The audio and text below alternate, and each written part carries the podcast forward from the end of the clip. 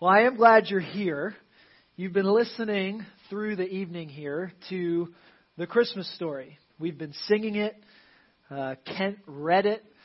And what it, we really boil down to in the Christmas season is to ask the obvious question Why was Jesus born? Not for presents, not for the tree, not for jolly old Saint Nick, or whatever we find ourselves doing in the Christmas season in our day and age. But why was Jesus born? If you're not familiar with the Bible or with the Christian faith, uh, one of the Gospels, the Gospel of John, which is in the Bible, uh, the author makes an amazing assertion.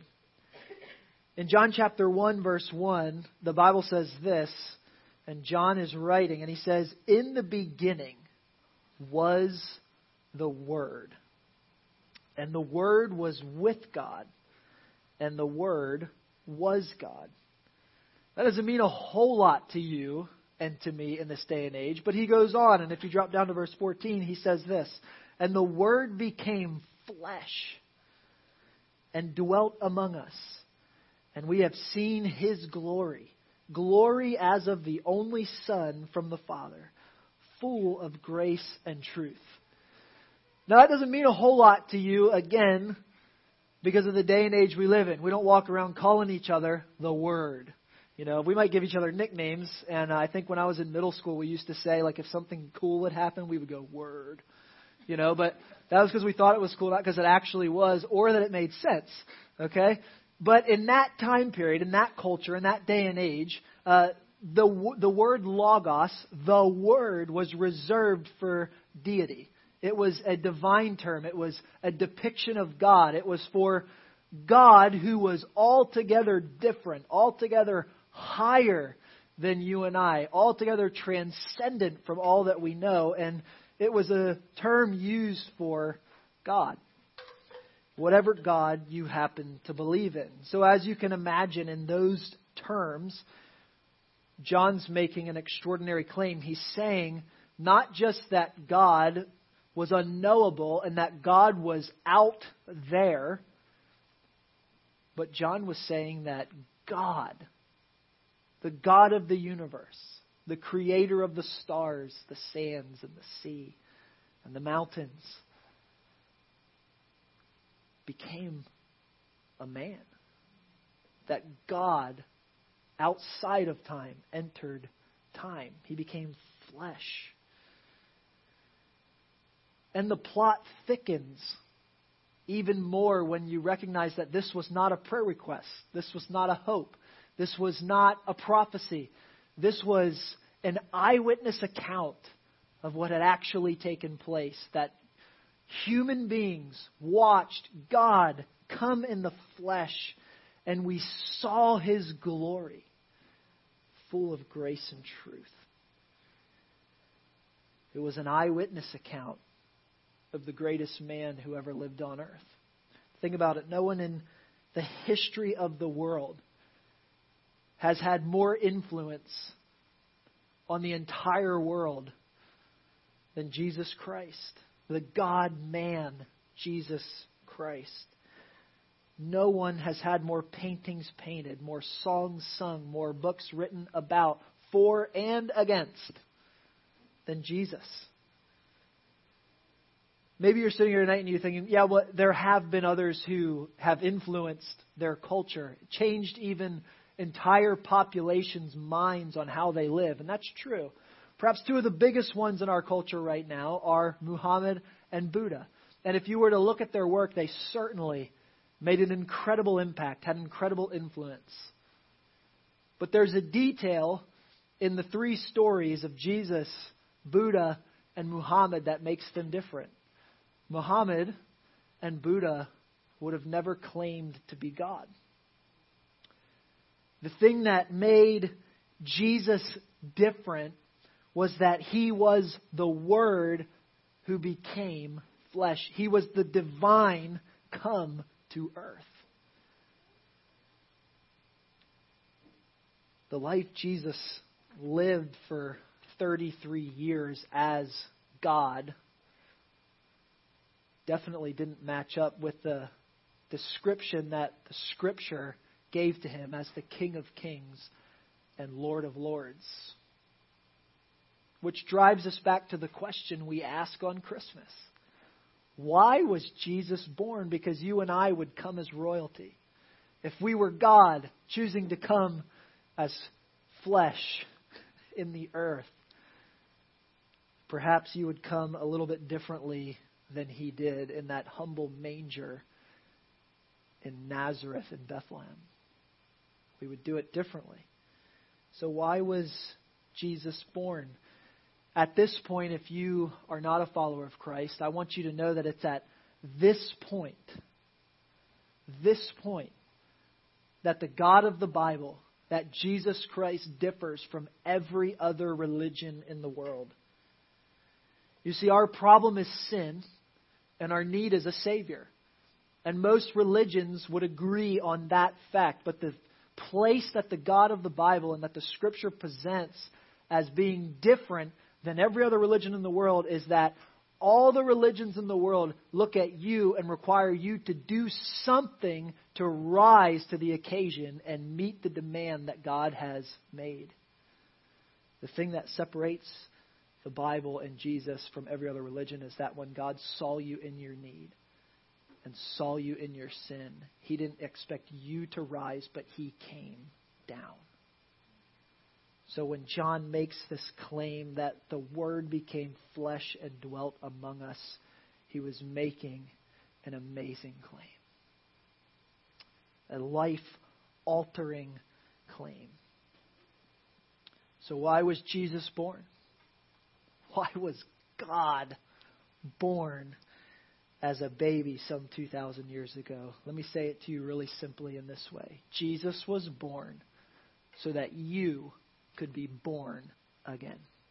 Jesus was born so that you could be born again. Listen to how Peter says it in 1 Peter chapter 1 verse 3. He says, "Blessed be the God and Father of our Lord Jesus Christ. According to his great mercy, he has caused us to be born again to a living hope through the resurrection of Jesus Christ from the dead. Jesus was born so that you could be born again. There's a, a amusing story in the Bible in John chapter 3, and I want to read the end of it to you. But before we get there, let me give you the setting. There's a guy named Nicodemus, and he was kind of a religious leader, and uh, people knew him, they looked up to him. And Jesus was talking with him in this scene in John chapter 3. And he basically wants to know how do you get to heaven? That's what religions are trying to answer. How do I become right with God so that I can go to heaven? Nicodemus had a good question, a question maybe you're asking tonight or have asked at some point in your life. And Jesus looks at Nicodemus and says, Unless you are born again, you cannot see the kingdom of heaven. Nicodemus, and I like to think that Nicodemus had some sarcasm in his voice when he looked back at Jesus and said, Huh? What are you talking about? And he said, I have to go back into my mother and be born again? That doesn't make any sense. And Jesus looked back at him and said, Unless you are born of water and the Spirit, you will not taste the kingdom of God. You won't see heaven. What does it mean to be born again? Jesus goes on to explain in John chapter 3, in that very familiar verse that I'm sure you've heard. He says this in John chapter 3, verse 16 as he's answering the question that Nicodemus asked How does one be born again? Here's what it says For God so loved the world that he gave his only Son, that whoever believes in him should not perish, but have eternal life. For God did not send his Son into the world to condemn the world, but in order that the world, through him, might be saved. Whoever believes in him is not condemned, but whoever does not believe is condemned already, because he has not believed in the name of the only Son of God. And this is the judgment. The light has come into the world, and people loved darkness rather than light, because their works were evil. For everyone who does wicked things hates the light, and does not come to the light, lest his work should be exposed. But whoever does what is true comes to the light, so that it may be clearly seen that his works have been carried out in God. And so I ask you the question tonight Will you be born again? Will you step out of the darkness and into the light? Will you move from death to life? You see, Jesus was born some 2,000 years ago so you could be born again. The greatest gift ever given was a baby, the baby Jesus Christ. He says it this way in Ephesians chapter 2, verses 8 and 9. It says, For by grace you have been saved through faith. And this is not your own doing, it is the gift of God, the greatest gift ever given not a result of works, so that no one would boast. You see, Jesus was born and he lived about 30 years that we don't know a whole lot about. And then we see him for three years of ministry, which shapes the way we do life. And then he went to the cross. And he died on the cross to pay the penalty for your sin and for mine so that we could be made right with God. The Bible says the wages of sin is death, but the gift of God is eternal life through Jesus Christ our Lord. I also want you to know that it's an inclusive and an exclusive gift. It's exclusive in the fact that Jesus said, I am the way, the truth, and the life. And no one comes to the Father except through me. There's only one way to go to heaven and it's to be born again by the Spirit of God. There's one way. But it's also inclusive because Jesus said also in the Gospels, He said that I am not willing that any should perish, but that all should come to eternal life. It's an inclusive gospel. So I ask you the question Have you been born again? Have you received that free gift of salvation? If you have, Tonight we celebrate that gift. We celebrate the God who became flesh and dwelt among us, and we have seen his glory. If you have been born again in Jesus Christ, you have seen his glory. The Old Testament says it this way We've tasted and seen that the Lord is good. If you haven't received that free gift of salvation, why not tonight? Why not tonight? You could be born again. Not in a weird way. you don't got to go back into your mom. But born again by the Spirit of God to new life in Him. The easiest gift can also be the hardest, and you should know that because it involves surrender. Involves surrendering your will to His. It involves repentance. It's confessing Jesus as Lord and turning from your way to His way. The easiest gift can be the hardest gift. But He makes this amazing promise if you will lose your life for His sake, you'll find it. And so the band's going to come back up and we're going to sing two more Christmas carols. But I wouldn't be doing my job as a pastor if I didn't give you the opportunity to accept that free gift.